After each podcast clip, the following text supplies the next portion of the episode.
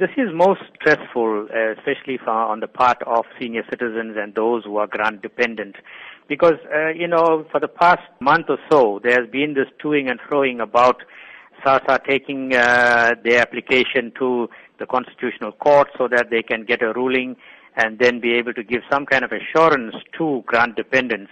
that they will be sure of getting their grants next month. But unfortunately now we are hearing that SASSA did indeed send the application but withdrew it immediately using the reason that some of the uh, inputs that came from other role players was not included in that uh, submission that they had made. And this now places uh, real stress on, on, on people who are not sure whether they will get their grants come next month.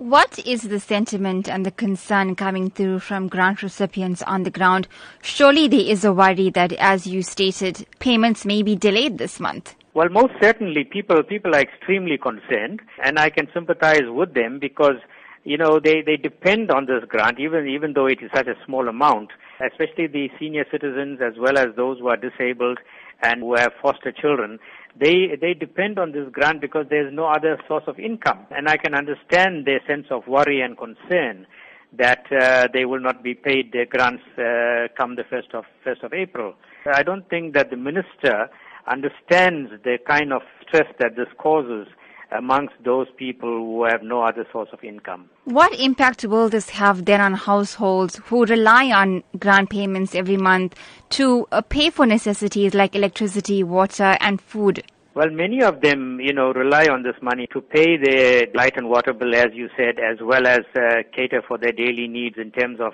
medication as well as food. Not not receiving that money come next month is really going to make it very difficult for, for these people to meet their daily needs and uh, especially when it comes to healthcare. You know, as I mentioned, many of these uh, people are senior citizens who have, you know, great healthcare needs